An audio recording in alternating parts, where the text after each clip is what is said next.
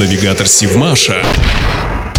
Здравствуйте! В эфире Севмаш и рубрика «День в истории» с Элиной Никулиной. 12 сентября 2011 года на первые заводские ходовые испытания вышел атомный подводный крейсер «Северодвинск» проекта 885. На его борту находился экипаж под командованием капитана первого ранга Сергея Митяева и сдаточная команда под руководством ответственного сдатчика Валерия Добровольского. Позднее в материале для журнала «Завод» Валерий Дмитриевич писал «Посчастливилось готовить и провожать корабль в дальний поход на боевую службу. Позади напряженное время проверок готовности выхода в море, впереди трудные испытания для корабля и экипажа. Быть в такие минуты рядом со своей подводной лодкой дорогого стоит. Еще раз осмотреть корабль, осмыслить пройденный путь. Мы справились, несмотря на трудности.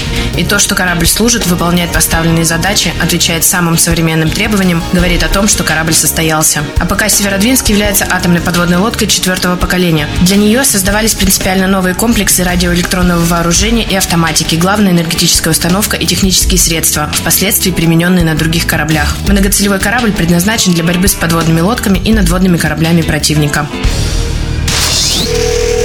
Навигатор Сивмаша.